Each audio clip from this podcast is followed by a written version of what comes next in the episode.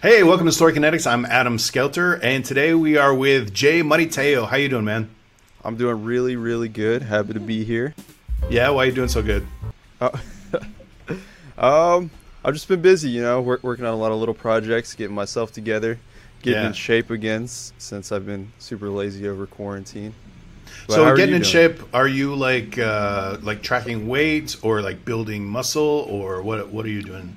Um, j- just I do Muay Thai, and I'm doing that a few times a week now. And I've just noticed that my strength has been up, my stamina has been up. I haven't really been tracking my weight too much, although I do think I've lost a few pounds. But it- it's Mhm. more about just like feeling healthy and and feeling like I'm making progress. Yeah. So you're feeling like more endurance and stuff. 100%, yeah. Oh, that's so good. Have you changed your diet or anything, or are you just just mainly just exercise? I'm being more conscious of my diet, but I haven't made any major changes. Yeah. I'm I'm trying to like fit in more protein and and have a more diverse diet than I have been having over the last few months, but no major changes.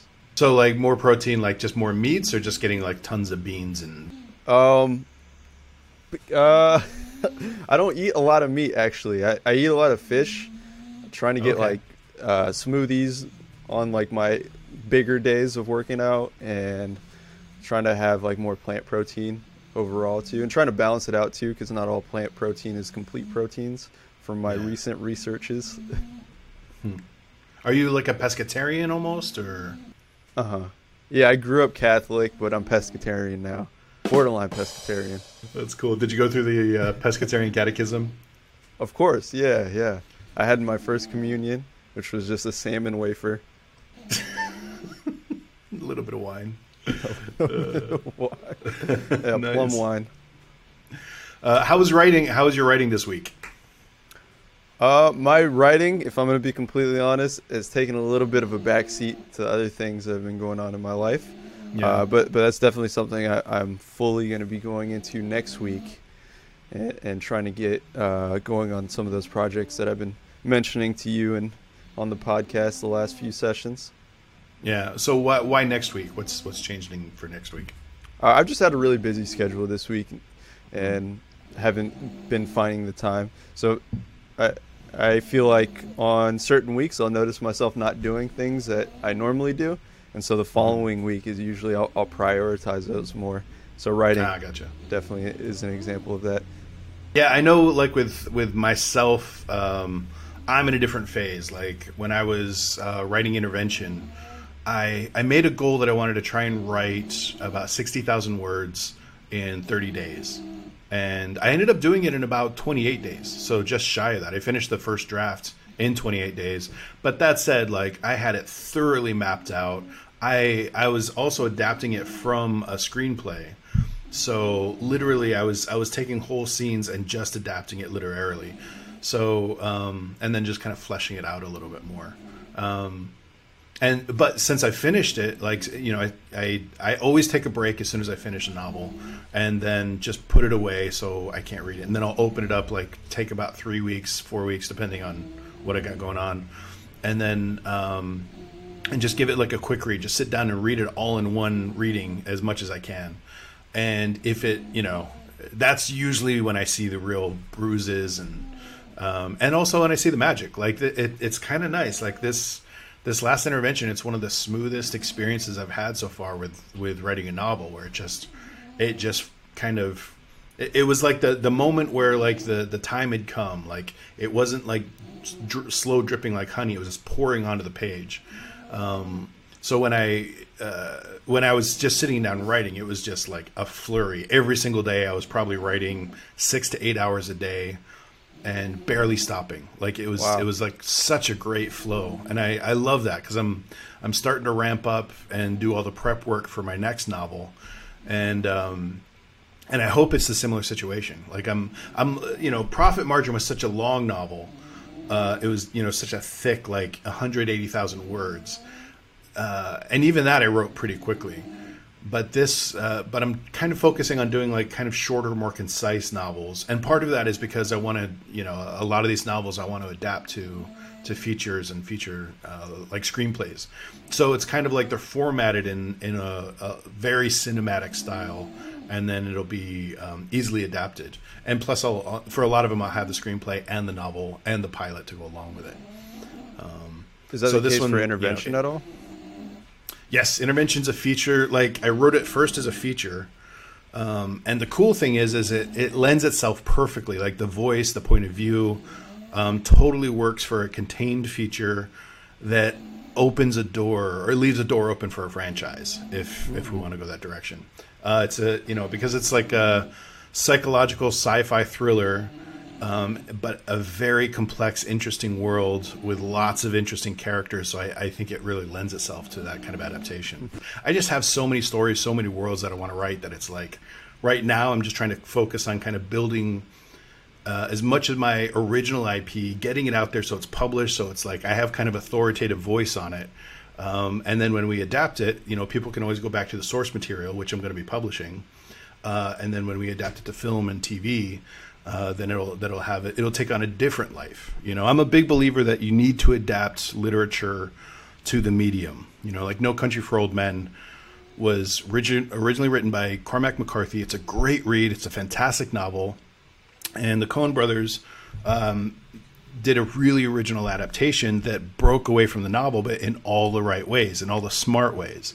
They found the cinematic equivalent to uh, to a literary device, and that's that's the genius. Um, like, were you a fan of uh, Watchmen, the the graphic novel and the movie?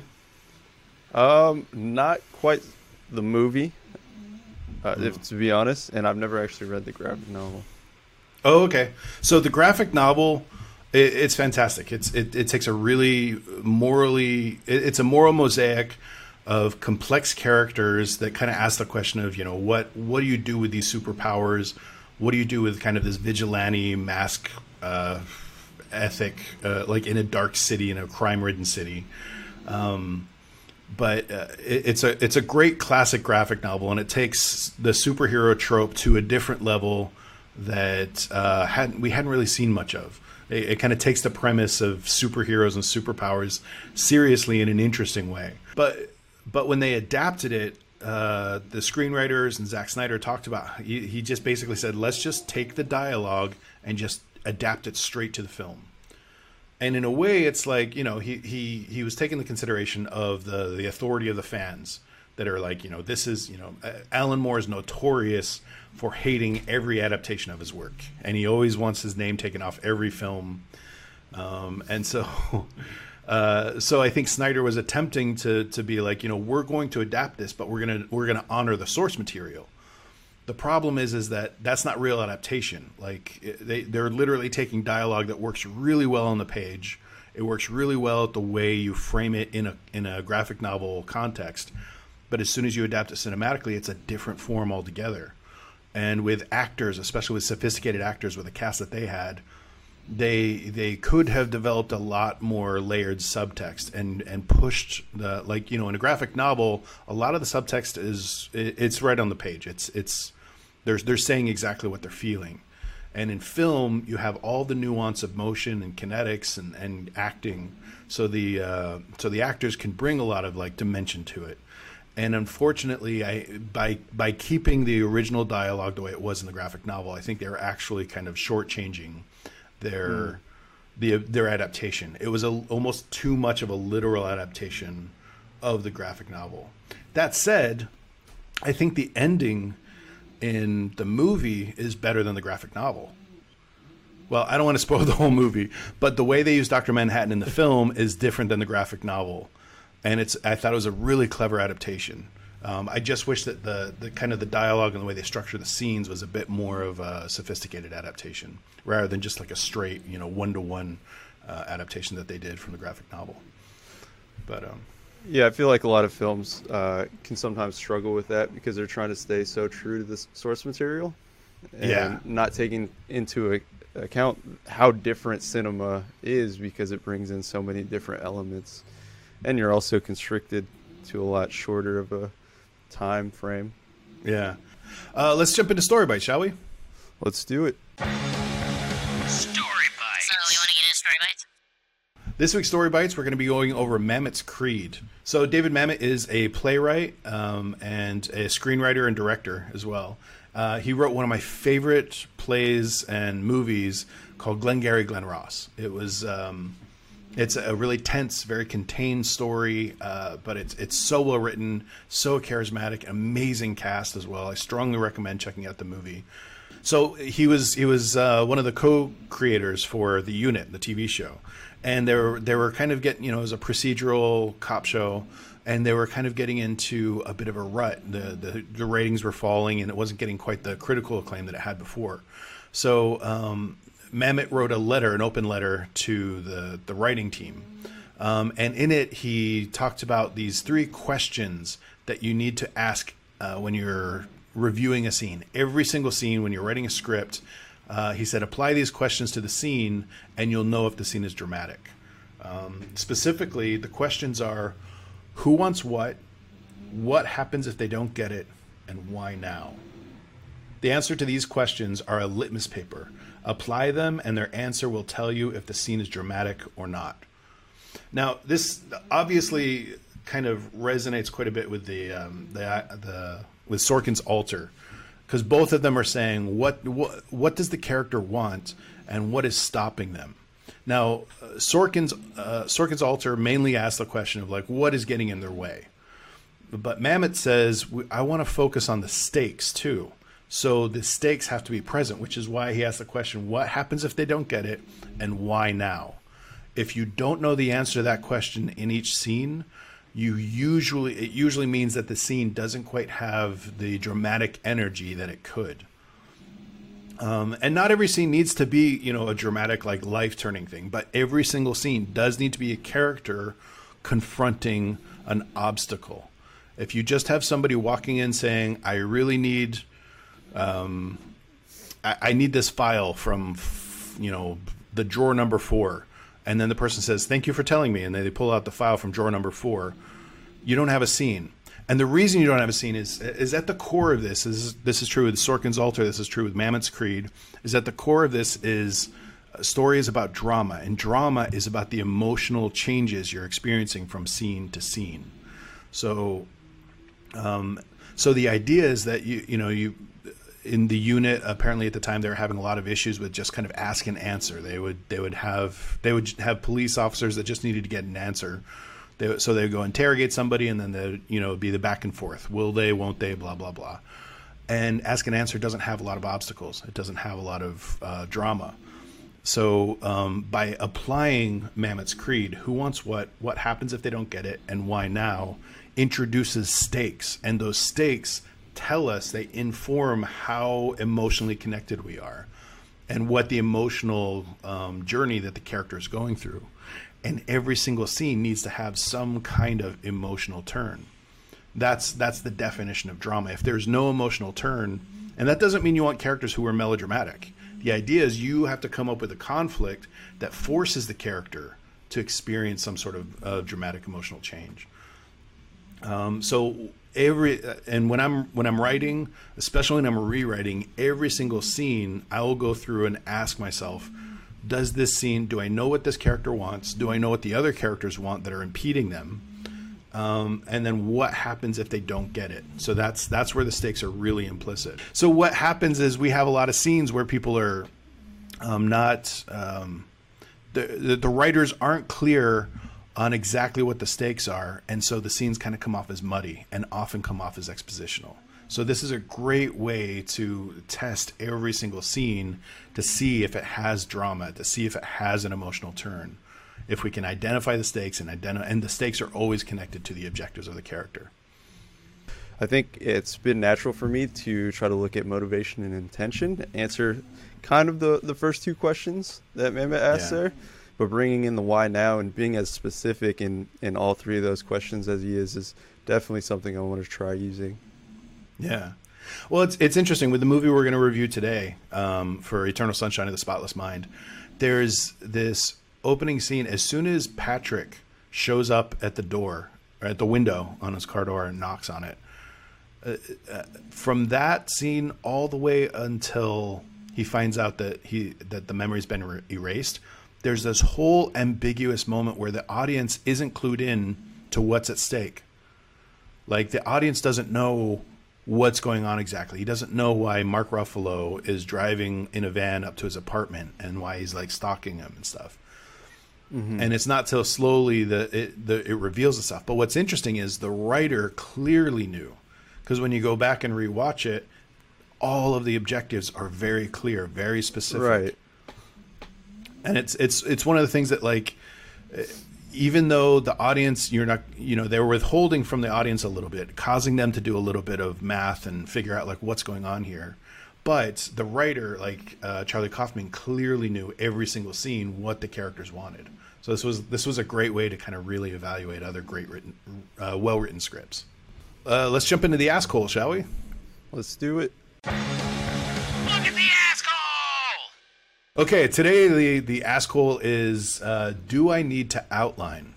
This is a big this is a big one, especially for me. Jay, do you need to outline as a writer? Um, short answer is no. You don't need to outline as a writer, but I do think there's a lot of benefits to outlining. And for me personally, I, I pretty much always outline unless I'm doing like a specific exercise or like a really short work. Then I'm I'm always outlining, and I usually think about stories in terms of outlining first and foremost. Like I think about the really broad strokes, so it's helpful for me to pen those down and start working Yeah. through some of the questions that I need to ask myself as I'm going through. And then I get more and more specific until I'm finally writing everything out. But I, I do think it's different for everybody. Uh, what do you think, though? I- Have you have you ever written a long form like a screenplay or a novel without outlining? No, no, Really never. interesting. Yeah, my first I would say my first three screenplays I wrote zero outlining. I just Oh, wow. sat down and you know I'd read a ton of uh, screenplays by then. I mean, my very first ones was when I was a teenager. They're total shit, but um, but like the ones that I did like an actual like concerted effort that I actually got some you know uh, director became interested and we started pitching it and I, I had some story instincts, but you could see a lot of the limitations from just the way I structured the story. Mainly because I was, you know, uh, this is the part of the problem is uh, as much as people shit on structure or outlining, when I went about uh, writing a script without outlining, that's when it became the most contrived. That's when it I found myself unconsciously gravitating toward the patterns that were already familiar, like the patterns we see in other movies. But when I outline, I become aware of those patterns and start to break away from them. And I think that's honestly the advantage is that like outlining is kind of a way of pre-writing. It's it's a developmental sense, but also you and I've seen this a lot. We we can't talk about outlining or not outlining without talking about R.R. Martin and Stephen King. So uh, R.R. Martin has this idea. Um, he talks about um, architects and gardeners, and how basically gardeners are uh, are uh, people who plant the seeds and just see how they grow. Which you know tells me that Martin doesn't do a lot of gardening because when you really when you're into gardening, you're actually planning out the rows and you know how they're going to grow and you plan f- for like the tomato stems and all that stuff. Um, but the metaphor w- works in on the surface, which is you know let the metaphors or let the story grow and see where it goes versus an architect who looks at the story and plans everything out in advance kind of like a schematic and then uh, hand and looks at that writing as, as or that outline as uh, scaffolding that you build upon um, and then of course Stephen King is notorious for being a uh, a a gardener or specifically a pantser where he writes by the seat of his pants. Now, um, and you can see the strengths of that and the weaknesses of that in Stephen King's writing. Like as much as I love Stephen King, as especially mostly I love seventy five percent of everything Stephen King writes. like the the first 75% of his novels are so fantastic. They're so it's great character. He really puts you in the skin puts you in the moment. And but his payoffs always feel like they fall flat. Um, and his few exceptions are his uh, novellas or his short stories. Because his short stories he, he has enough of a he, he looks forward enough to say i know where this is going i'm going to write toward that like shawshank redemption arguably one of his greatest stories Um, and you know that he was always driving, he was always building toward that great escape at the end. And that's why it always had a kind of momentum that was building. Like the setups and the payoffs worked really well. You look at it or The Stand uh, or Tommyknockers, great novels, but the payoffs were not nearly what I feel like they could have been if he had taken the time to to structure it, to outline it, prepare it, and pre-write it a little bit. Um, you know, that said, I, I, love him. I love I love Stephen King. Um, it, but you know, he's if you read his scripts as opposed to his novels, you can see it, like he's it's kind of like he's he's such a good writer. He's such a fascinating literary voice that when you um, when you strip away a lot of the literary devices he can use and, and read his screenplays, you see the limitations a little bit more obviously. He tends, you know, he's writing a little bit more on the surface. He doesn't have the inner monologue, so you're not you're not getting a lot of the the layers that you otherwise would.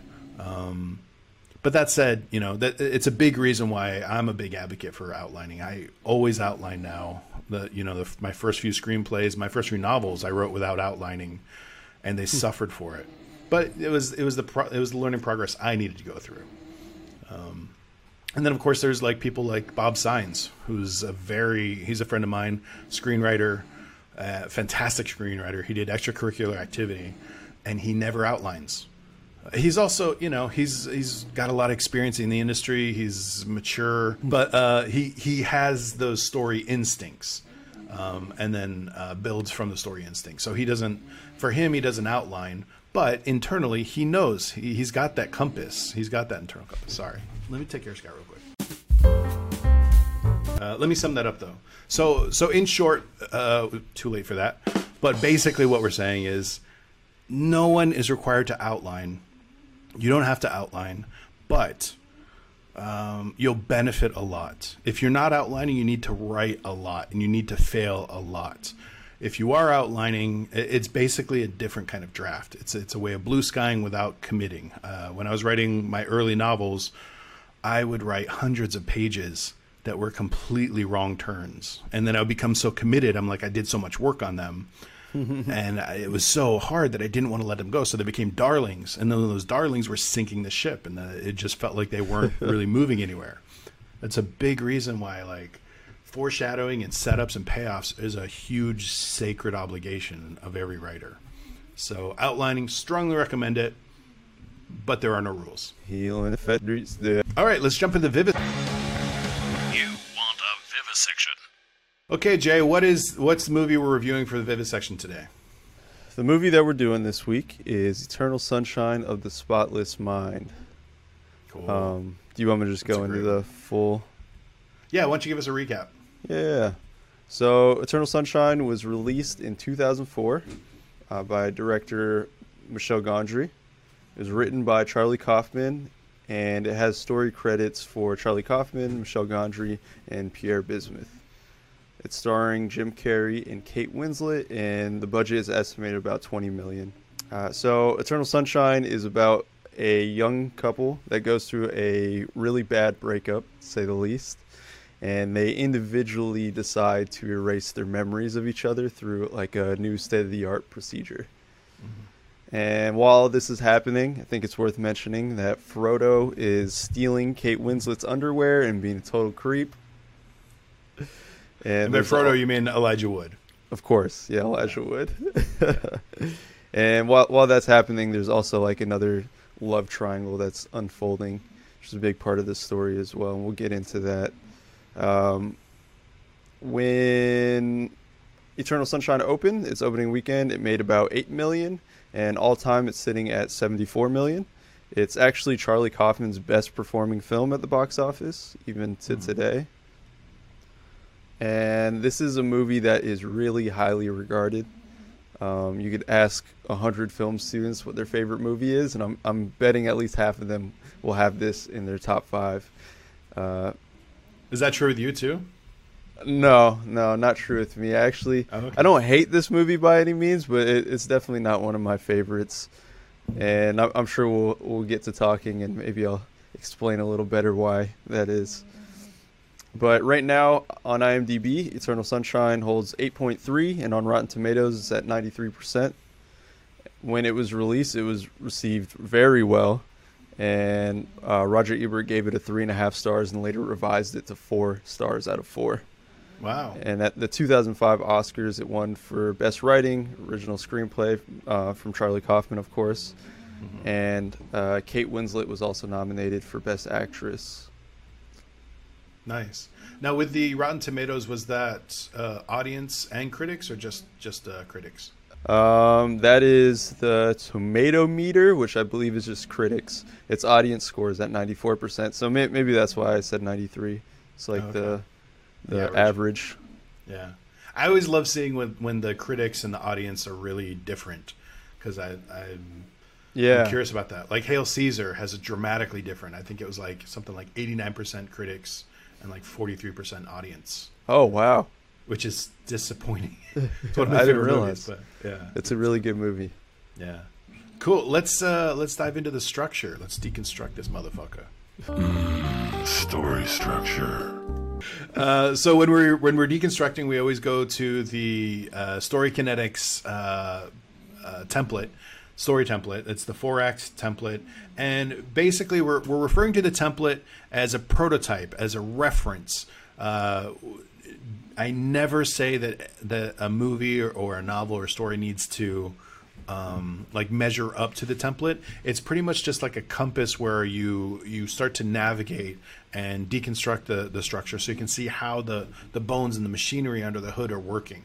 Um, and of course, it's a four act structure, eight sequences. Uh, one, one of these days, we need to do a story bite where we talk about uh, just sequence and the sequence approach and how that relates to acts and how that relates to plot points. Um, but generally speaking, we're looking at 24 plot points, four acts, eight sequences, and it all works out to be about three plot points per sequence uh, that culminate at certain landmarks. And these landmarks are what really defines the progress of the story. Landmarks are a combination of conflicts and emotional events, um, and we're gonna and and it's where the scene uh, or where the movie takes a, dramatic emotional turns. Um, so we're going to take Eternal Sunshine of the Spotless Mind and measure it up to the template. I never say that that a movie or, or a novel or story needs to um, like measure up to the template or l- line it up to the template and see uh, what we can learn from it um, as we deconstruct it. Uh, before we jump into that, I, I want to ask you a question. Mm-hmm. Uh, is Eternal Sunshine of the Spotless Mind a romance? Uh, I think so. Yes. Yeah. Why do you think? You, well, define romance for me. What's a romantic movie? Uh, a romantic movie, in my terms at least, is a movie uh, about love or a relationship, and and this movie definitely checks that box. Okay, so like for example, uh, Antichrist. I should have come here. Get out! Nature of Satan's church. Um, n- not not exactly. No, no, no. Uh, I think that movie's a little bit different because its tone is is so. I don't even know how to describe it, but I, I mean, if someone really argued that it that it's a romance to me, I wouldn't necessarily have that much against it because I mean, yeah, at the end of the day, it is about about this couple trying to get through the loss of their child, right? Yeah. So, so it's a little romantic. Where are you? So any story about a relationship, any film about love is romantic. Yes, on some level, at least. On some level, okay. I, am I'm, I'm not saying it can't be something else as well. I, I'm not saying that it can't be something more than that. But yeah, I, w- I would argue that, that if it's about love or a relationship, that it would qualify it as as a romance. Kill me. I can't do this. Okay, cool. Well, I want to, um, as we deconstruct it, I want that question to kind of linger in your brain for a little bit to to kind of evaluate what Michel Gondry, or sorry, well, Michel Gondry and Charlie Kaufman are saying about the nature of love, specifically the kind of love that Joel and Clem have. Mm-hmm. Um, Uh, so let's let's look at the structure now. Of course, whenever we're looking at the structure, the first thing we want to look at is the dramatic question. Now we've talked about dramatic question in every episode. It's it's one of the the tent poles uh, for identifying the landmarks in every movie. And the dramatic question is always phrased is will the character, will the protagonist achieve X? Okay. So, um, and then that ties directly into the climax, which is the answer to the dramatic question. So, in the case of uh, Eternal Sunshine of the Spotless Mind, what is the dramatic question, Jay? The dramatic question is Will Joel get a second chance at love with his beloved Clementine? Okay, so you got the will, which mm-hmm. is projecting forward. Joel is the protagonist. Get a second chance at love. I think that's a little bit of a broad way of articulating the question. Um, like, if you were to pitch the concept of this movie, saying it's about a guy who gets a second chance at love, doesn't really tell us anything. It, it only tells us that it's you know about a guy who who's in love with somebody or wants wants another chance at love. But this has a very specific high concept uh, behind the movie. Mm-hmm. um, and uh, like, let's talk about high concepts. So, so high concept. Uh, it's it's something that people talk about a lot when you're pitching, when you're developing something. Is you know a lot of a lot of studios tend to lean more toward high concept, and the basis of a high concept movie or a high concept story is where the idea is central to the story. Okay, so Orson Scott Card released this book uh, about character and viewpoint, and in it he talks about this thing called the mice quotient. Um, actually, it might have been in his science fiction and fantasy books. He has two books that are fantastic books. Strongly recommend them. Um, I love Ender's Game. A lot of other card stuff I'm not really a fan of, especially his uh, legal documents. but he has two books that are really great uh, that are about storytelling, that are about writing. Um, and he talks about this thing called the mice quotient. Uh, and the mice is it's an acronym which basically is uh, milieu, idea, character, or event. And he says each story is usually about one or two of those things. A milieu, which is the ven- like the the setting, the the location where they're going. It's all about travel. The idea usually like sci-fi tends to be about like you know what if you could erase someone's memory or erase someone out of your memory you know that's and then uh, character which is where you you know kind of dive into uh, just following the character telling their life story you know like uh, david copperfield that kind of stuff and then events is about you know everybody everybody's point of view or character's point of view of this huge cataclysmic or uh, or uh, cultural or societal ex- experience that everybody's sharing um, and what tends to what the studios tend to say that they're looking for is high concept, which is you prioritize the idea. Um, for example, um, there was that movie about a, a, guy who has a magical remote control, um, and he can fast forward or pause or rewind time and everything like that. That's the high concept idea. Um, and what I love about Charlie Kaufman is he's really good at taking high concept ideas, um, but exploring them through character and really emphasizing and prioritizing complex, layered characters um, through the high concept. And that that's what I think a great writer does. We we see lots of high concept stories that are like that's a cool concept, and then you know they'll kind of throw in some gags, throw in some set pieces, and call it a day. Put a nice logo, get a nice soundtrack on there, get some attractive looking people, and then you got a movie. Um, but the, the great writers really take that high concept, kind of tap into the internal metaphors, what they mean to these characters, and explore a layered psychological phenomena beneath the hood of it.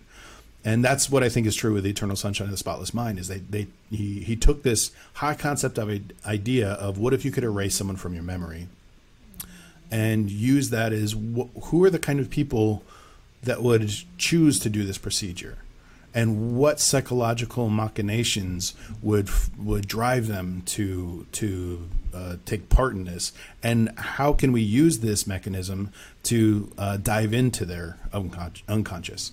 Um, and that's that's what I love so much about it. So if you're pitching the high concept version of Eternal Sunshine of the Spotless Mind, you're coming from kind of a character approach, which is will he find love again? Mm-hmm. You know that that's what he wants. That's his character, but um, or will he have a second chance at love? but the concept, the idea that the whole story is wrapped around, um, is largely about the procedure, the lacuna procedure. Mm-hmm. So if I were going to sit in the room and, or if I were in an elevator, well, don't ever pitch in the elevator. Just don't ever do it. But, but if you have like just a quick minute to get an impression, to get your idea across, your log line, with Eternal Sunshine of the Spotless Mind, and especially with the dramatic question, you want to have that uh, amnesia procedure as part of the story, as part of the pitch. So, um, so the procedure should be a part of the dramatic question. Will Joel, and then what is what does he want to achieve with the procedure? Um, I mean, he he uh, initially he wants to rid his mind of Clementine, Good. but as we later find out in the movie, he wants to actually hold on to a memory of her. Good, exactly. So we find out actually pretty quick, right around 30 minutes, that he doesn't want to erase Clementine. He thinks he does at first when he signs up for the procedure. Then immediately has buyer's remorse and is like, wait, I don't want to do this. So the dramatic question actually becomes Will Joel resist the procedure? Will he overcome the procedure? The procedure is erasing Clementine from his memory. And almost immediately he regrets it. So the rest of the story, all of Act Two, Three, and Four, are all about him, about Joel trying to escape the effects of the procedure and hold on to some memory of Clementine. So I, the dramatic question was probably best identified as Will Joel resist the amnesia procedure or the lacuna procedure? And then from there, the uh, the climax is the answer to the dramatic question. What is the climax? Uh, the climax is they they do decide to stay together or get back together. Cool. They do make the decision. So in other words, he does overcome the procedure, uh, not in the way we expect, but in a way that is uh, mostly satisfying. And we're going to talk about that in the plot holes. What, what is a little bit unsatisfying about it, but in a very clever, interesting way. Okay. Um, so once we go, once we've identified the dramatic question, the climax, which is yes, he does end up staying with Clementine. Um, we go to the impetus. Now, the impetus is a presentation of the problem. This is the uh, this is the problem that he's going to be uh, addressing the entire time. Um, so, what is the impetus? Uh, the impetus in Eternal Sunshine is when Joel discovers that Clementine had her memories erased. Good, exactly. Why is that the impetus? Um, that's what kickstarts the events of the rest of the movie and, and really ultimately gets Joel to also undergo the procedure. Exactly. See, when I first was deconstructing this, my first impression was that it, the impetus was the moment where um, where Patrick um, shows up and knocks on the window. Because you're like, okay, that's the moment where everything kind of turns left and everything seems weird, and they're like, okay, this isn't just two people falling in love. There's something else going on here, and Patrick is the introduction of that. But uh, after reviewing it and looking at the real, actual physical bones, we don't understand what the problem is. We're not beginning to learn what the stakes are until he learns that Clementine has erased him. And then he says, That's it, I want the procedure too. So you're absolutely right. The impetus comes in right around 20 minutes uh, when he learns that he's been erased by Clementine. That Clementine has erased him from her memory. And then he decides he wants to go forward with it as well. Um, so once we get the impetus, uh, we now have the impetus, dramatic question that that becomes the whole spine. Now we want to follow the emotional arcs. So we go uh, to the midpoint and then to the low point, and those kind of uh, become the the connection, the connector points, uh, or the junction between the dramatic question and the climax. Uh, so what would you say uh, the midpoint is for Eternal Sunshine? Yeah, so the midpoint is I, I think they're in Joel's memory, but he is in the woods with Clementine, right? Okay. And they decide to, to go back and go further back into to Joel's memories to try to hide Okay. there. Good. So the moment where they try to hide Clementine in his memories, why is that the midpoint?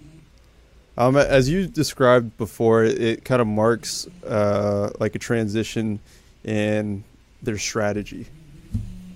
Okay, so tr- good, exactly. It, it marks a transition in their strategy.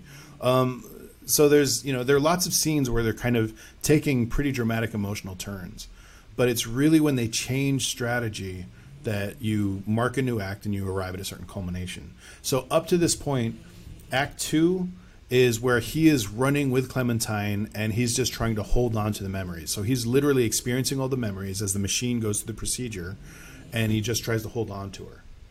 And then he tries from one to run from one memory of her to another memory of her, keep trying to hold on to her. And the procedure is locating it and, and destroying it.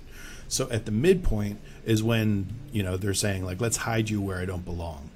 Let's hide you in your childhood memories and he uh, wraps her in a coded metaphor and buries her uh, in memories of his childhood, even though he never knew her. I, I do want to say one thing. Uh, when I Yeah. Was watching this movie the most recent time, something that kind of stood out to me. I think it was only a scene or two before this point in the movie. Um, Joel finally has a positive memory of Clementine.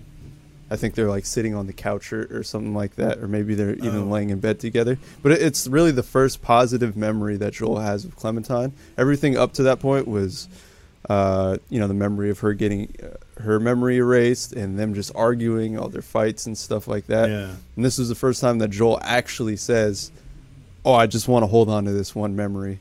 And for me, at first, that that was kind of the midpoint, but maybe that's the start of the midpoint. That's when he's fully realizing that he wants to hold on to her, and then the the actual midpoint that we just discussed is when he finds a way to potentially hold on to that memory of her. See that? Okay, that's a really good point. Let's talk about that a little bit. Um, so we know that as soon as he's in that, it looks like a dentist office, but it's the Lacuna office, and he's standing over the shoulder looking at himself, and he's like, "What's going on here?" And you know, it, everything's distorted a little bit. And then he overhears Patrick in the background, and he's saying he, he's like he's stealing Clementine. Uh, like right off the bat, he starts saying like, "Wait, I don't want to do this. Hold on, wait, wake me up. I don't want to do this." So as soon as he resists the procedure, we've already crossed the threshold into the second act. We've already posed the dramatic question: Will he resist the procedure? Um, the fact that he jumps through every single scene and all of his memories of her are the breakup or what led up to the breakup.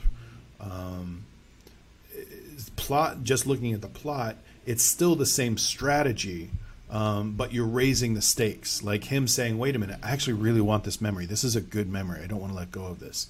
The reason why that's not the midpoint is because he's still pursuing, he's still resisting the procedure the same way. He's still just following all the memories of her. Um, and because of that, you you're pretty much following like this is how Joel would hold on to or would solve this problem. Just try and hold on to something. It's all like it, it, it's his it's him trying to uh, solve the problem in the way that he the only way he can think of. So at the midpoint, that's when it starts to transition, and that's why it's significant that Clem is the one who suggests uh, that they hide her in a place she doesn't belong. I, I I think another really good marker for this midpoint is uh, I think this is also when Joel opens his eyes in the real world, right? Yeah, He, like he Yeah, you're right. almost is successful at waking himself up, but then Yep. they they put him under again. Yeah, it, that's a really great point. I didn't think about that. Um, It's kind of Yeah, like because the- intercut almost with that with that scene in his memories. Yeah, If I remember and, and the midpoint exactly. The midpoint is all about disillusionment. It's where you think you're going to get what you want, you think you're going to solve the problem, and then the floor drops out beneath you, and you realize you're further away from your goal than you were before. Mm-hmm. And that's that's why like him opening his eyes is a perfect example of that disillusionment. It's a, it's a great visual metaphor of it. Um, cool. So the midpoint definitely when they decide to change their strategy and and try and hide her in the subconscious of other memories that they can't track her. Okay. So from the midpoint, we want to go to the low point. Uh, what would you say the low point is? Uh, the low point would definitely have to be when Joel's memories are officially erased at the end of the Yeah. procedure, and then uh, Okay, yeah. so the procedure is completely done. Mhm. So the procedure is successful. Is the procedure successful? Uh, mostly, mostly. It, it seems like Joel has held on to just the tiniest bit of of a memory or or something. Good. So, yes, I totally agree with you. The low point is when the procedure is complete and they believe they've completely erased Clementine from his memory. And for all intents and purposes, they have, except one little whisper from his subconscious that says "Meet me in Montauk." That's that's that kind of lingering like it's the one thing that they didn't erase because they didn't connect the two, uh, which was of of course the place that they originally met in uh, in the real life. Good. So this kind of gives us an overall map. We can see that you know if we just look at the diagram, you know we start off from the point where he gets where he finds out about the procedure, and it's just this just a slide downward. This is a very melancholical tone. It's largely just about reminiscing about losing someone you deeply love. It's it's really uh, yeah. You you wanna you wanna have a few drinks while you're watching this. um, so from there, uh, we want to identify the hook, and the you know the hook is the last major landmark. Um, well, actually, not the last major. There, we'll we'll talk about the secondary uh, landmarks, but the primary landmarks, uh, the last one is the hook. And what what's the hook in this movie? Uh, it's starting media res. It's Clementine and Joel. Their meet cute scene and uh, just their like the start of their newfound relationship or what seems to be their newfound relationship. Yeah. So uh, use the term uh, in media res. Explain to us what, what that is. Yeah, so that's when uh, I totally know what that means, by the way. I just, uh, just I- why don't you explain that to us? I don't know exactly like what it means specifically, so maybe you could help out with that. But in movies, it's it's when a movie starts at a later point, but brings that to the beginning of the movie. Good, yeah, I- you're exactly right. So the movie starts out uh, later in the story, and it presents it. Right. Now, um, in media res, it's Latin for uh, it means in the middle of things or in the midst of things, um, and I knew you would know the Latin. So uh, usually, it kind of became this trend after Pulp Fiction. A lot of people started using it me- in media res, and they almost started abusing it to the point where, like, a lot of critics were saying, like, you know, starting off, we're done with in media res. Stop starting your movie or your story or your novel, you know, seventy five percent of the way through or at the low point um, or the moment of like high crisis.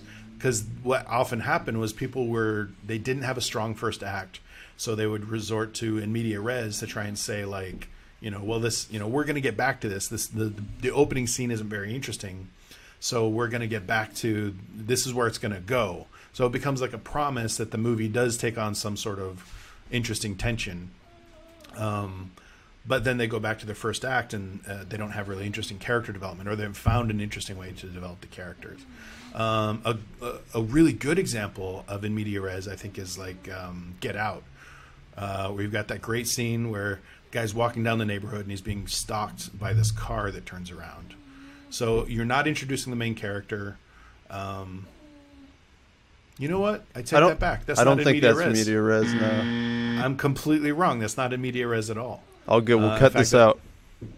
Yeah, because I never want to be wrong on the podcast. I'm always right. Yeah, yeah, yeah for I'm sure. wrong all the time. Um, what's a good example of in media res? Oh, uh, what City was of that God. Philip Seymour Hoffman Mission Impossible? Oh yeah, I know what you're talking about. It's it's been a while. I don't know which one that was. Yeah.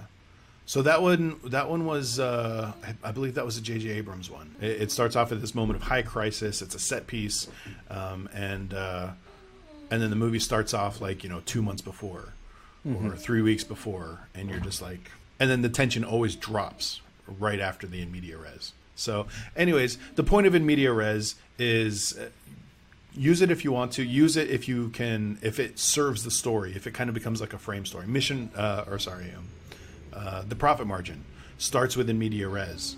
Um, and the whole story is this uh, interrogation scene. We keep going back to this interrogation scene where we're learning a little bit more about tommy knox um, the, profit margin is my first novel and it has this kind of frame story. So we're starting right at the low point, and we're building up to the moment where he gets arrested um, by the Secret Service, and we're wondering why he got arrested by the Secret Service. So it's it's one of those things where you want to use it, use it in a smart way.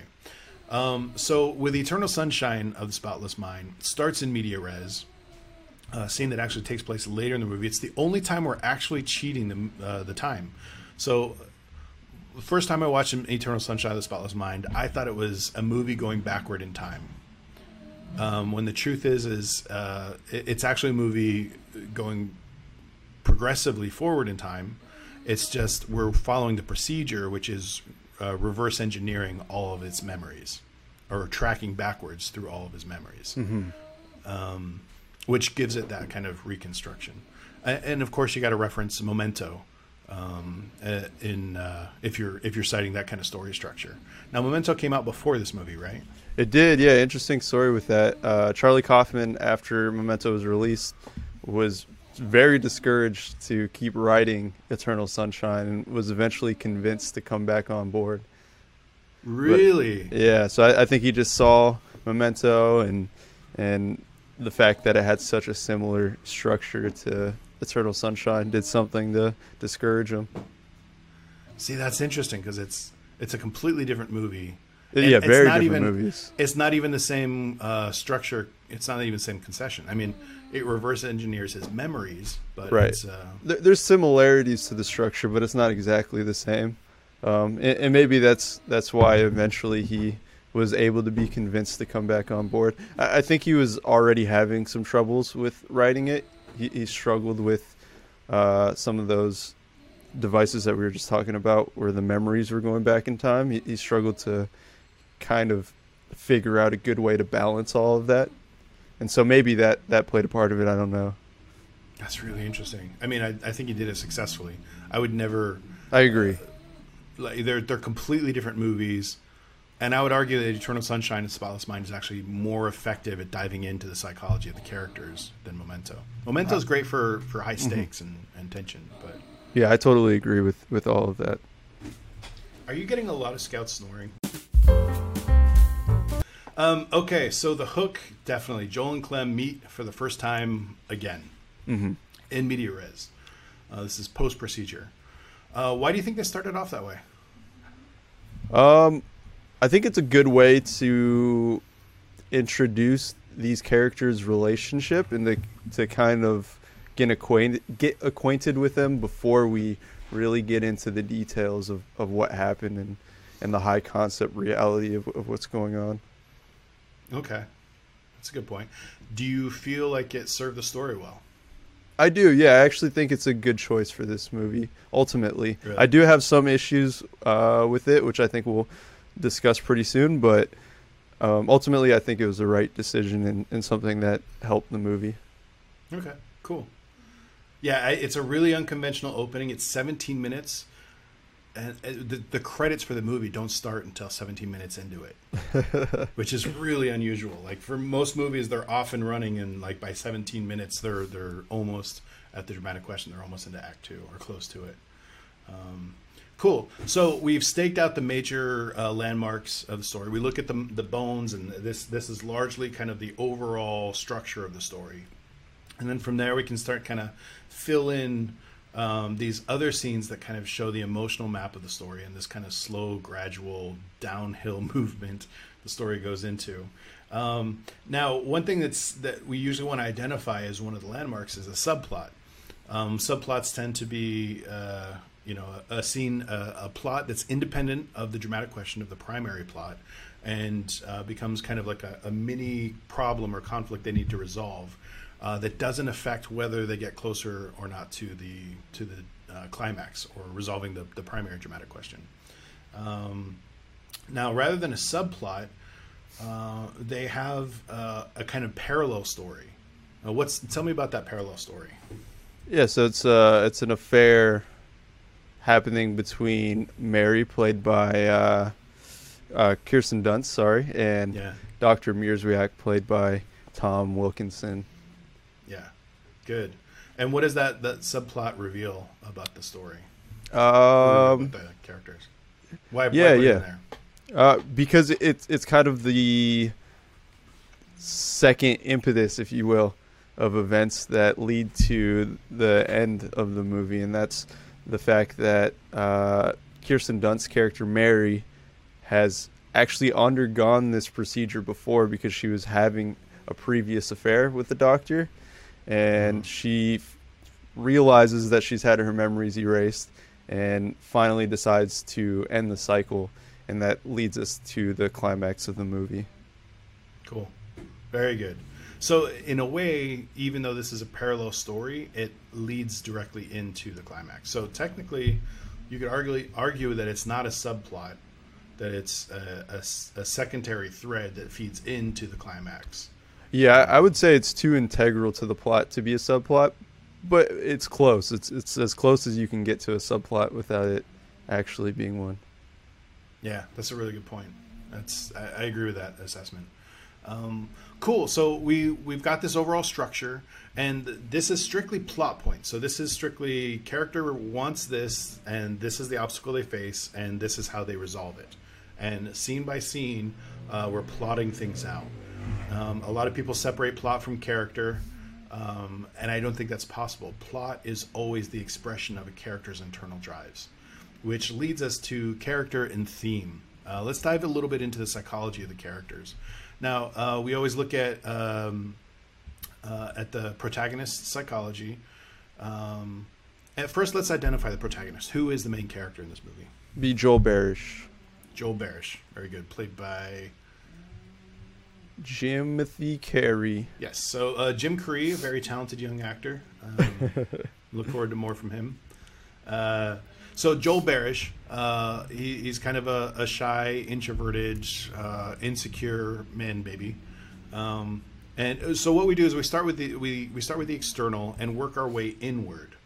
Um, and the first thing we look at is the conscious desire. Um, and we move from the conscious desire to the unconscious drive, the Achilles heel, the moral imperative, and we use all this to identify the central theme.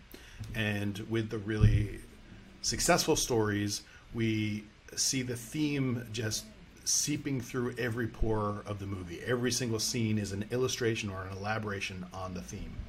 The first thing we look at is the dramatic, or sorry, the first thing we look at is the conscious desire, Joel's conscious desire. And the conscious desire is what the character knows they want from scene to scene. And the conscious desire, we, we average that into the overall story.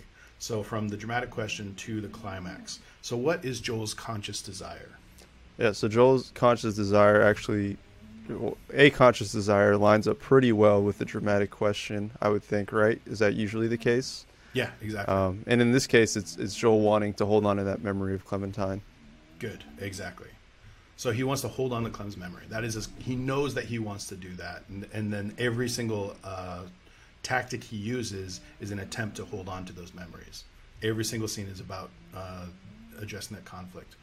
Um, so from the uh, conscious uh, desire, that illuminates or gives us an idea of what the unconscious drive is. Now, the unconscious drive is this is where we do the kind of the you know armchair psychology work. When we're, we're when we're watching movies, we're all psychologists. We're all sitting there in the theaters, identifying with them, trying in some way to identify what it is, what is the machine, what is the weaknesses, what is the ambitions that are driving these characters to make their decisions. And especially in the best stories, it's not an easy answer. In fact, generally speaking, uh, usually uh, you want to try and structure your stories in a way that the plot is actually fairly simple, but the characters are complex.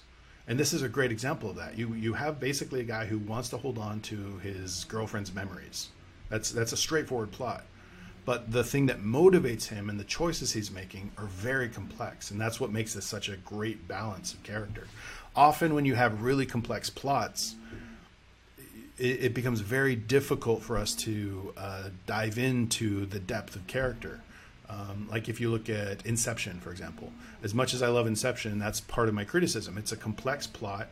Uh, Nolan tends to do this. He tends to write very complex. Uh, sorry, uh, the Nolan brothers tend to write very complex structures, uh, complex plot, and complex uh, obstacles trying to dive into the character, but not really l- allowing those obstacles to uh, to reveal more about the the layers beneath or the unconscious drives. Um, so, in the case of Joel, uh, we know that he has certain motives. We know that he has certain kind of sacred values, um, and that's what the unconscious drive is. It's it's the values that inform our decisions. What would you say is the is the unconscious drive that we that's revealed, or how would you articulate that? Um, I think the un- unconscious desire is is Joel's um like dependency on Clementine. Oh, okay. But but That's I'm interesting. But I'm thinking you have a different answer. No, actually, I think that's another way of, of explaining it. Like, the story is all about a guy who's going through a breakup and he's really hurting from it. He is not dealing well with this. Um, which, you know, it's normal. Most of us, if we deeply care about somebody and then we lose them, you go through a mourning process. And that mourning process is healthy. But he doesn't deal with it in a healthy way. His his first response is, you know, well, well fuck her. I'm, I'm going to get back at her. I'm going to do exactly to her what she did to me, which, Right. you know, kind of indicates his maturity level. Um, but th- then the question becomes like, so what? What is motivating him to want to behave that way? He he took he took this very personally, and I think at the core of this is uh, is his kind of unresolved issues of abandonment with his mother specifically. Um, now, the reason why I say it's a abandonment from his mother is because that's that's where we get the scenes. Now, there could be some issue of abandonment with his father, but we don't have any scenes. So th- th- that's those are the scenes that we get to work with. So those are the small little pieces of metaphor that we start to use to inform his unconscious drive. Um, so at the core, um, at the core of this kind of like uh, you you can see how his unresolved feelings for his mother, uh, uh, his anxiety about feeling abandoned, is what drives him to make this like ridiculous mistake. Okay, or what drives him to do this like ridiculous procedure. He's paying someone to do brain damage to cause him to forget a whole life experience, like two years of his life, I think. Um, so when you look at it that way, it's like the the unconscious drive um, has within it embedded a kind of Achilles heel, which is a weakness. Okay. What what would you say is his weakness? His weakness is I don't know, like his his almost childish behavior.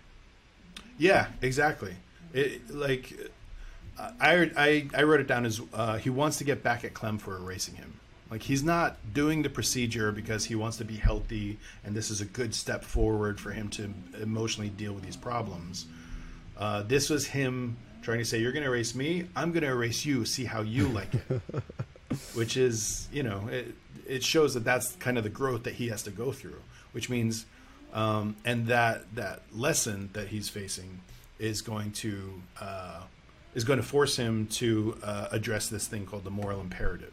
The moral imperative is simply just that moral rule that you're going to come up against that's the source of all the conflict. Like if you want to survive in the mafioso world, you have to learn to never narc on the people you're with. You never go to the feds and never, you know. So that's the moral imperative of that world. Now, in this, the moral imperative is directly informed by the fact that he wanted to erase her. He basically had this huge emotional underdevelopment, this kind of emotional pocket that he needs to address. Um, so the moral imperative, I would say, is erasing memories empties us of meaning and every single scene is all about how Joel uh, is resolving that Achilles heel, his childish behavior, by learning this lesson, which is erasing memories empties us of meaning. Um, so once we've identified all this, now the moral imperative is the source of the conflict. It's the moral rule that you that you come up against. But the theme is the takeaway from that moral imperative um, whether you actually successfully achieve it, whether you actually do arc or grow or develop, or whether it forces you into a kind of bitterness or uh, embracing your Achilles heel. Uh, so, in the case of um, of Eternal Sunshine of the Spotless Mind, what is the theme? That what is the takeaway from this story? What do you think Joel learns through this whole experience? Nothing because his memories were erased. See, okay, good. That that actually speaks directly to the theme. he completely resets the last two years of his life because all of that learning, all of that growth that he experienced by being with Clementine uh, is completely taken away, which to me does emphasize the value of love. I think on the surface, the central theme of Eternal Sunshine of the Spotless Mind is that through love we learn to become the people we want to be. Like if we look at it, Clementine is everything Joel wishes he could be, but doesn't have the doesn't have the guts to do it, or doesn't have the security or the or the ambition that she does. and by seeing her, he's like, "This is this is amazing. I want to, I want to try and engage this. I want like I want to be more like her." And so when he's with her, he's more brave. He's more silly. He's more everything that he wants to be. And then by wiping her out, uh, he loses all of that. So I, I would say the takeaway is kind of on the surface level. This the, the the theme is you know through love we become the people we want to be that we're capable of becoming. Um, but I think it actually goes a little bit deeper than that, right? Um, because this is Charlie Kaufman, who I think is an absolute genius. he he writes on a on a much more sophisticated level. Um, I think he is using this kind of romantic uh, meta story or th- this romantic narrative to build uh, uh, an argument about the nature of love itself from a very kind of uh, critical point of view. And I think to understand that, uh, we need to look at Mary Svevo. So, uh, so on the surface, we have this character arc, this kind of, uh, or, or actually, it's almost like the the opposite of a character arc. We learn that Joel learned a lot from Clementine in their first relationship, and now he's just has to reset. But what he did learn is that he wants to hold. He's going to want to hold on to these memories. That there's something inside him that's saying this experience with Clementine is something you need to go through. Maybe it means that they're going to be together forever, or maybe it means that she is the lesson I need to learn in life. And by erasing that lesson, even though it hurts, um, it's not. Uh, it's something that he still feels like there's something inside him is telling him he still needs to go through that. So from the theme, we start to get to the question of what is this movie really about? What is Charlie Kaufman and Michel Gondry saying about the nature of love? And I think the key to that is this character Mary Svevo, um, played by Kirsten Dunst.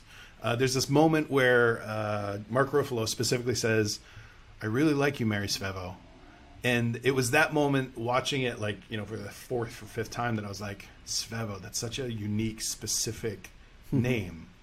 Um, so you know that that kind of that's one of those little clues that those little strands that you you pick on, you start picking at it, and you're like, "Wait, there's actually something here." There's uh, there's something really fascinating. But before we go into Svevo, um, do you know what the word lacuna actually means? I do not. No.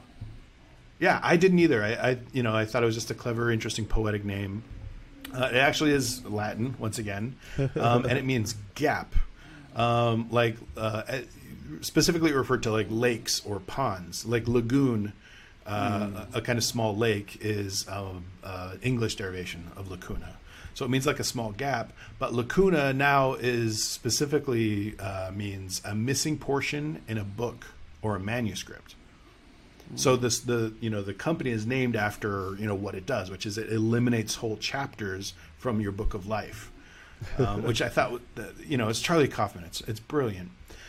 But what I think this story, Eternal Sunshine, is really talking about is using addiction to cope with those emotional gaps is that we all we all have gaps and and we're trying to keep those gaps in place in order to deal with them or it's specifically uh, talking about addiction and how addiction we use addiction to cope with the gaps in our personal lives. Um, but more specifically alcoholism. It, it's all about like i believe the metaphor for the procedure is a metaphor for alcoholism itself, the way we use or the way we can abuse and use alcohol to dull the senses, soften the feeling, but also create a kind of amnesia for herself. Now, there's several subtle ways that, that Kaufman uh, wove this into the story. At the very beginning, uh, we have that scene where um, uh, Joel says, uh, you know, is this like uh, is, is does this cause any brain damage? And he says it's it technically it is brain damage. You know, on par with a heavy night of drinking or a night of heavy drinking. Um, and I think that that's the first kind of strand connecting the two. And then later, uh, when Mark uh, Ruffalo's character is saying like, you know, we got to get this procedure started, he makes this symbol, like he holds a like he's going to take a drink, and then um, Elijah Wood reaches down into the boxes that has all the gear and the equipment, and he pulls out a beer, a Falling Rock beer. And then later, uh, you know, Elijah Wood is talking to him, and he's like, "Hey, you know, uh, he's just ta- trying to talk about his new girlfriend." And Mark Ruffalo says, "We got to focus here." and we see the specific image. It's framed in such a way it says we have to focus. We got to get the procedure started, and he points at the beer, at the alcohol. And I, and then on top of that, when the procedure is completely done, they take the helmet off, and literally out from underneath the helmet, as if it was part of the procedure, Mark Ruffalo pulls up a beer. Now I think it works as a gag, but it also works on that extra layer that says that this this procedure is really about alcoholism. Um, and the, what confirmed that for me is looking into this Mary Svevo or the the the uh, surname for Svevo. So I found this one uh, writer called Italo Svevo, who's an Italian writer. Um, he was considered a pioneer of the psychological novel in Italy and is best known for his classic modernist no- uh, novel La Conzienzia. Let me see if I can say this right. La Conzienzia del Gieno. Ah, fuck it. La Conzienzia del Gieno, 1923, a work that had a profound effect in the movement. So it's uh, he was the pioneer of the psychological novel. Um, and he says the work showing the author's interest, uh, the work showed the author's interest in theories of Sigmund Freud, is written in the form of memories of Janos Cossini, who writes them at the insistence of his psycho- psychoanalyst. So the whole story, his novel, is a kind of um, backtracking of his memories, but a specific uh, system of memories. He sought uh, psychoanal- uh, sorry, he sought psychoanalysis uh, in order to discover why he was uh, uh, addicted to nicotine, and that's at the core. That was his objective. Uh, as he reveals in his memories, each time he had given up smoking with the iron resolve that this would be the ultimo sigaretta, the last cigarette. He experienced the exhilarating feeling that he was now beginning life over without the burden of his old habits and mistakes. Oh, that feeling was so strong that he found smoking irresistible, if only so that he could stop smoking again in order to experience the thrill once more. So, at the core of this, Italo Svevo's novel is all about the, the immense elation of creating a kind of amnesia, forgetting what it was like to smoke cigarettes for the first time so he could experience it for the first time. And that's ultimately what Joel and Clementine are doing. They're erasing each other from their memory so that they can fall in love for the first time again. Because the falling in love part was their favorite part.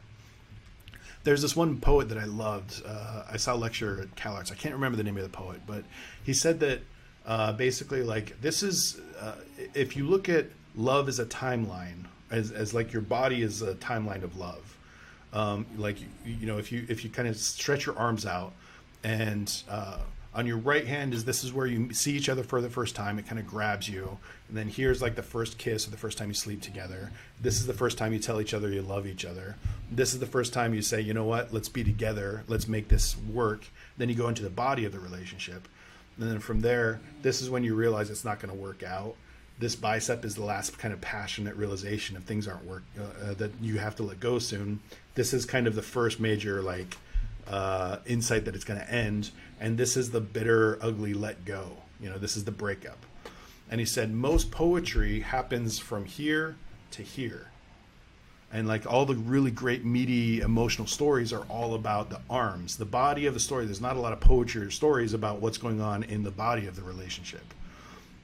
And that's what's so great about this is these are story uh, this is a story i think ultimately about people who love this part of the relationship the, the kind of grabbing the beginning of the relationship. And this just became this ugly bitter thing so they want to just start over and experience this first initial growth. Um, and at the core of that that reveals this really great fascinating you know we go back to sigmund freud specifically and i think charlie kaufman was citing svevo for this um, you can see that the core of this is this is largely uh, feelings of issues of abandonment with his mother. He feels like you know the, the few times we see his mother, she's using alcohol as a way of kind of you know entertaining herself, making light of it. But it also is associated with how he copes with gaps. He wanted his mother's attention. He feels this yearning for it, which we all experience. That that doesn't mean that his mother was a bad mother. It only means that Joel was experiencing it as if it was some form of abandonment. Um, and so you know and then we we learned that alcoholism was part of the reason why there was that distance between them um, you know we, we see that scene like how about a cocktail i know it's only it's not five but blah blah blah so um, at the core of that, this unconscious drive, we see um, that Joel and Clem are really. This isn't a story about uh, romanticism so much, and even about healthy love. It's largely about two people who are using love as a kind of addiction, and uh, that that that might be what really drove their desire to have this procedure. It wasn't so much that they just want to forget about everything. It was actually kind of this kind of fucked up way for them to romantically restart their addiction and say, I want to experience Clementine for the first time. I want to experience Joel for the first time because that was the best part of our relationship, which suggests both of them have the huge pockets of development that they experience in their in their in their relationship. Because real relationships are uh, it, it's great falling in love, but the really great meaty beautiful stuff is what comes when you have this kind of really in depth uh, con- uh, connection with somebody. Um, so yeah, I, so I don't think that uh, this is Charlie Kaufman talking about love. I don't think it's a romantic story. I think it's a story about Joel and Clementine using their love like alcohol to fill their emotional gaps, rather than having an actual sophisticated, mature love, a meaningful love that could last. Um, so it, so looking at that, you know, you've got the the character arc, which is kind of like what the character is learning. But what is the question that we can learn from that character? And I would say that love is actually I would say that the the the theme, the takeaway from this story is actually that love is a vice we use to escape our misery. And when you use love in that way, you're ultimately going to be cheating yourself of the really meaningful experiences.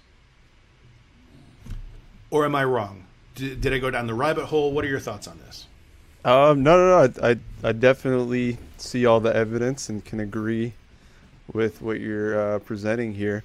And I've always kind of thought that this movie is uh, very much about your last little uh, central theme line that you put down that love is a vice we use to escape our misery. Because I, I think that ultimately their relationship between Joel and Clementine is not a healthy relationship and not something Yeah. that is sustainable. Yeah. Yeah, I agree with you. Okay, so that kind of wraps up uh, like our, our attempt at kind of trying to analyze uh, Eternal Sunshine of the Spotless Mind. Now let's let's shift from analysis to criticism with. Ship it to blood, oh! So I, I had a couple plot holes or a couple of thoughts that I wanted to kind of work through them with you and see if you felt like they were a plot hole or if they were weak stories or just me being nitpicky. Okay. Um, so the first one I think was really interesting is uh, is Clem a manic pixie dream girl? Now, what I mean by that is uh, there's this trope that's used in a lot of. It seemed like it kind of cropped up in the '90s and we used a lot in the early 2000s, um, where the, the manic pixie dream girl is basically this this girl who's super cute, super attractive. Uh, she's instantly like she's extroverted. She's fun. She's playful. She's everything.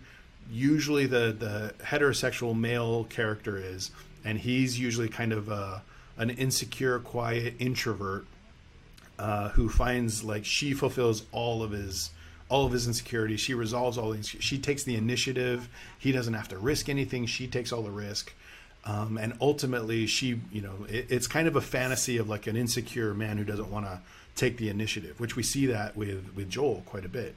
Um, like one of the best versions I saw of this was uh, Garden State, and by best I mean like Natalie Portman, I think, was playing that um, manic pixie dream girl, where she's just like, "Isn't my backpack great?" And isn't this just? I'm just so crazy and fun and charismatic. When it's really just this, just this fantasy that this adorable girl will just throw herself at this really insecure, introverted guy. um, but do you think that's true with Clementine and Joel? Um, I think it's mostly true, but like I literally just said, I, I feel like this uh, movie is almost a cautionary tale about how a relationship like that doesn't really work, and so it's not quite uh, fulfilling that trope 100%. But I, I do think that she's close to that. Yeah. What What So, do you uh, think? I would argue that this is Kaufman commenting on that trope. that makes sense. Yeah. and and the main reason why is first of all, he's pointing out like most, for example, Garden State and everything. They're and Manic Pixie Dream Girls.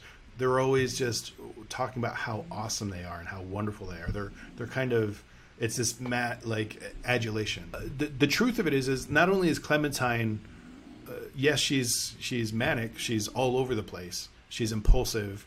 Uh, she's extroverted. She likes a lot of attention. She walks into a room and just wants everybody to be looking at her and talking to her and, and be the subject of everybody. And that's how she finds important. Um, so immediately there's kind of this dimension where you're seeing kind of the ugly side of it. But on top of that, uh, I the real key to that that to see that this isn't just you know taking the manic pixie dream girl and romanticizing it is I think Kaufman is commenting on it because of Patrick. Like the way Elijah Wood plays Patrick, I think he is a caricature of the Joel character. He is he is a, he is the caricature of the counterpoint to the Manic Pixie Dream Girl, where you know he he's a creep, he's obsessive, he's stealing her underwear. He uses this really nefarious means to stalk her and to learn all this private information, and then to tap into her psychological um, mechanisms that he learned by using these procedures and then uh, exploited that in such a way that she was, you know, he knew how to push all of her buttons, but not in any natural way. And I, so I think that's Kaufman kind of saying like he's the counterpoint to the manic pixie dream girl. Basically, this deeply insecure, underdeveloped baby boy who doesn't have any kind of um, actual emotional development, uh, and and that's that's what that's the kind of character that seeks out the manic pixie dream girl because then it seems like she's the answer to all of his problems. Um, so yeah, I would agree with you. I don't. Well, I think Clementine is a commentary on the manic pixie dream girl, um, but I don't think it's an illustration of the trope. I think it's a deconstruction of the trope, and then it, it, it elevates it to the next level. Same with the, the fact that Joel is uh, uh, an elaboration on that same uh, criticism. Um, okay, so the next one. How does Clem have a new phone number if they erased her memory? Um, it was just part of the procedure that they they uh they got it all sorted out for her. So, do you know your phone number? Yeah. Do you have it memorized? Mm-hmm. Do you have anyone else's phone number memorized? A few, yeah. Okay, cool. So you had to go through a process of memorizing those numbers. Part of that is usually repetition, and you prioritized it. So if she's changed her number, that means she's had to memorize a new number. Mm-hmm. She knows that she has a new number, which means that number, that previous number, was associated with Joel. So my argument, my question is that they don't address is he says he tries to call her, her number's been changed, so he goes to her work, and she's there and she doesn't even recognize him. How is it possible that they have any kind of how can she remember a new number if they've erased her memory? Maybe they implanted the memory. I mean, that's a whole different procedure. Or is it just we don't want to see that scene because it's not that important? I- I think it's almost definitely that. Okay. So it's not a plot hole, it's just a there's a there's an invention because they did this, blah blah blah. I mean, it's sort of a plot hole. Yeah. Okay. Cool. Okay, so you would say it's a little bit of a plot hole, but not like a major issue. Right? Yeah, it's a plot Like hole. you don't it's, you it's don't want to have a scene where it's like, movie. and this is how you get a new number. Yeah. Mhm. Okay. because uh, there's probably a few details that you could really nitpick like that if, if you analyze what a person would really have to go through in order for their memories to be erased and to continue living a normal life. Like Yeah. that didn't happen. Yeah. Okay. Cool. Um, why didn't Joel get a card from Lacuna informing him of the erasure? Yeah, this was something I thought about too when when I was watching the movie this time, and I I have no idea. I can't figure it out except for the fact that it makes for a really dramatic scene. Yeah. Yeah, that's actually a really good point. So it's almost like uh, conflict for the sake of conflict. Mm-hmm. Because if you're if you're going to be sending out cards saying please do not mention Joel Barish to Clementine, He, he's the number one that should be getting that card. absolutely, Like, and then the fact that like you know, there's a scene where he says, "I'm sorry, you shouldn't have seen this. I apologize." it's like he's the one that should see it. Otherwise, Yeah. he's going to keep showing up, and then it's it's going to be traumatizing for her because she's completely you know it's it's this is a completely foreseeable conflict. It's a foreseeable problem. So, would you say that's a plot hole? Uh, not a plot hole, but a plot warp. Kind of. A plot warp. Okay, I like that. A plot warp. Uh, it's a it's a plot gap. It's a lacuna. It's it's movie magic. It's movie magic. Yeah, they solved it with movie magic. They they fixed it in post. um, let's see. I'm gonna skip the Insidious, Osidious the Emphatic. It's not that interesting. Um, okay, here's a big one, and I'm genuinely conflicted about this. Mm-hmm. How did Mary get the files delivered in one day? I, I do have an answer for that. Okay, real quick, I just want to be specific for the audience. So, Joel wakes up from procedure. The next that day, he goes to uh, Montauk. He meets Clementine. They sleep together, and then, uh, what is it? The next day, they go to the lake, and then they wake up the next morning, or he drives her home the next morning, and it's waiting for them like the the file is waiting for him at home and it's waiting for her for Clementine at her place. So they hear the cassettes of their memory, which means that Mary Svevo stole all the files and then delivered them to all the patients, and they arrived in one day. How is that possible? In 2004. Okay. So, Spider-Man 2 with Tobey Maguire and Kirsten Dunst was also released in 2004. Maybe in that memory erasure, she didn't realize at the time that she was dating Tobey Maguire's Spider-Man. And then through the process of her realizing that her memory was erased, she figured it all out and got Peter Parker to do it for her.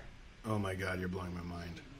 So, Eternal Sunshine of the Spotless Mind is an expanded universe of the Spider-Man verse, of the Spider-Verse.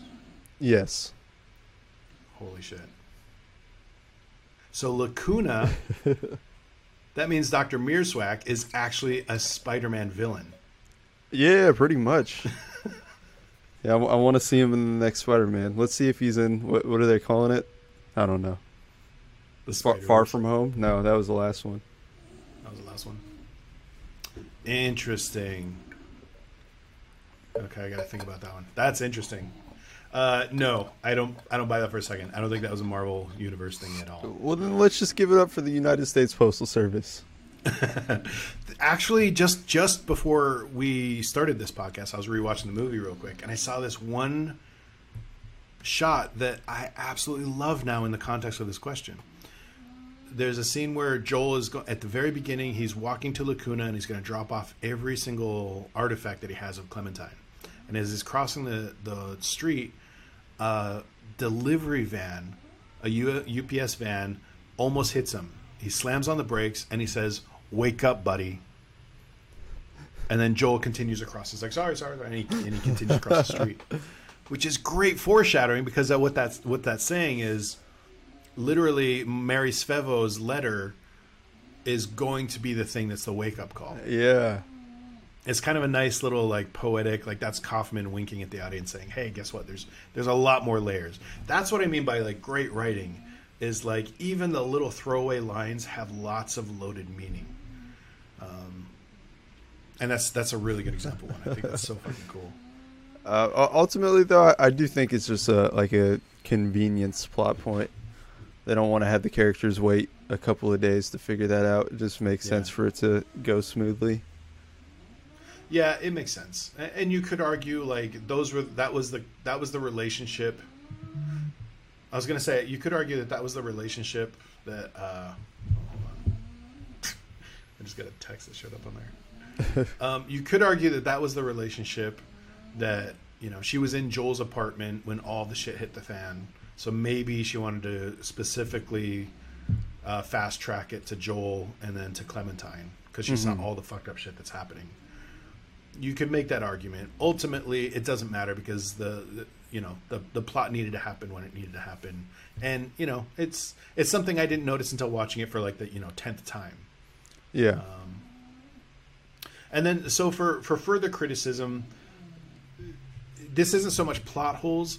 Uh, my my biggest criticism, if if it is a crit, I, I love this movie. I'm one of the I I was in art school. I was in film school when I saw this movie, so I loved it so much. It totally spoke to me. I love the aesthetic. I love Michel Gondry's cinematic style. I love Charlie Kaufman's writing. I love the performances. The whole cast I thought was fantastic. Um, but but my my criticism is largely uh, so we have that scene in the uh, Borders bookstore where she works, or Barnes and Noble, one of the two. It's a bookstore where she works, and we see all the spines disappearing. And she says, "I'm not a concept," which uh, again speaks to that manic pixie dream girl thing. She- says, "I'm not a concept," you know, and then there's that like she just disappears, and he says goodbye to his last one of his last memories of her. And then the next scene is him going to uh, the to Montauk where they first met for the first time, his first memory of her, and how they run into the house and he left her because he was all shy and embarrassed, and she says, "What if you stay?" And we see the same beat over and over and over again, which is, "Man, I'm really bummed out. I'm losing you. I'm really bummed out. I'm losing you." And both of those beats basically have the same kind of emotional um, value to them. They have the same kind of emotional impact, which is it's really sad when she disappears. Mm-hmm. So I, I kind of wish they found a way to take that. Like, I love the speech, I'm not a concept. It's great. I wish they found a way to. Like, it was a great opportunity to actually dive further into Joel's childhood. Because they only, they only, you know, went to him under his mother's table in the kitchen, and then him killing the bird with his friends, and then him and Clementine running around as, you know, the cowgirl. But we didn't get a, a lot uh, a lot more than that. Or we didn't get much more than that. I I, I would have liked to see more from that that time period in his life too, especially because they brought so much importance to going deeper into his memories, and then it doesn't really feel like we get a lot of time there. yeah just kind of skim the surface and then they jump right back to memories of clementine so that would have been basically it was just a, a small missed opportunity and maybe in early drafts it had that. But um, it was a missed opportunity to really learn more about the psychological development. Like why does joel feel this abandonment? Was there some events um, that that we missed out on? Eh, but in the end you know it's a minor criticism because it's such a fantastic story. It's so well put together Something that will also kind of go back into the to the plot holes. It's not exactly a criticism, but something that may not have worked well for me. Um, we talked about this film starting in media res, and for me, that Mm, kind of yeah. took a lot of the stakes out. Because the whole time we're going through this journey with Joel through his memories, trying to hold on to a memory of Clementine, trying to have a way to keep a connection with her but we already know that they've met up again the whole time. So yeah even though I still feel like it takes us on an emotional journey and, and does a really good job from scene to scene, mm-hmm. something about starting in media res does take out some of those stakes and answer some of those questions that we should be asking during the the whole movie playing out. That's a really good point. See, I'm trying to remember what I felt like the first time I watched it, mm-hmm. because I like, I- I feel like the first time you watch the movie, it's so disorienting that you're not really sure that's in media res until the end of the movie. And then at the end of the movie, they reveal, oh, by the way, this wasn't the first time they actually met. The first time they met was years ago. And so that scene you saw at the beginning, it was actually the present. Yeah, I, I do agree that it is a little bit disorienting, but there are definitely key details that f- tell you not too much further after we go back into to present time uh, that that was media res. Like we get the this little scene with Elijah Wood. Um, yeah. Good we point. get them talking about certain events like like they would have happened when they first met or earlier in the relationship that doesn't quite make sense with the first scene in media res so so i do think that there is enough information there that you know, maybe if you're watching this at first, you might not pick it up immediately, but it's there, and and I think See, it is really visible. Yeah, that's that's a fair point. That's a really good point. I didn't think about that. It, it's like, um, have you ever read Life of Pi or seen the movie? I have not. No.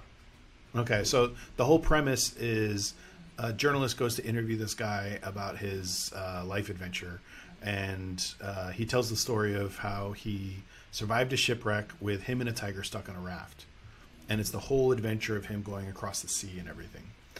And the problem is, is that you know it's it's a it's an adventure story, and the the key to an adventure story, the question is always, are they going to survive? And because the journalist is interviewing him, you know, 40 years later, you're like, well, he definitely survives. So all of the stakes were completely undercut. You never wonder if he's actually going to survive, if the tiger's going to maul him or kill him, or you know they're going to drown or die at sea or eat each other. So that that's that story would have benefited by just getting rid of the journalist story and just tell the story straightforward as a survival story. And, in this case, I could see that it's it's a good argument that starting in media res undercuts the stakes. Because if you started off with Joel, like right where the credits begin, start the movie there. You have this depressed person uh, who's going to start a procedure. Like I almost wonder if I could see it that way. I'd love to have Charlie Kaufman on. To, I'd love to sit him down and ask him a few questions about that. That's a really good point. It's a good. It's a good criticism. I hadn't really thought about that. I, I- don't think it's bad that the movie started media res. It definitely benefits from it in certain ways, um, but it, it's kind of a trade off, and I think that's something that you have to consider a lot in writing. Is is sometimes there is a trade off of certain decisions that that you make. Yeah, yeah, that's a really good point. I I mean, it's a clearly a trade-off they went for, and they went for it, you know, pretty boldly, like mm-hmm. doing it out of order in a movie that's already feels like it's out of order. So they're taking a lot of risks. But I it's think definitely it- a smart movie. Yeah, I think it works. Just for me personally, it's it's something that that didn't quite mesh with with my experience watching it. Okay, cool. Fair criticism. All right. Well, that wraps up our uh, vivisection, our deconstruction for um, for Eternal Sunshine of the Spotless Mind.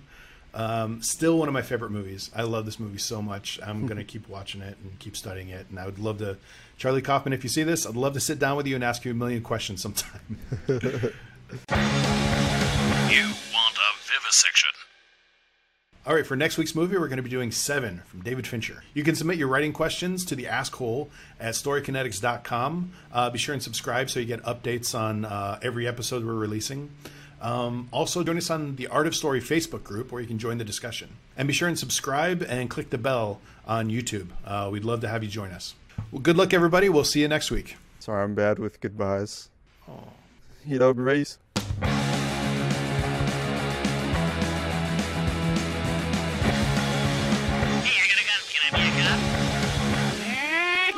Tiro!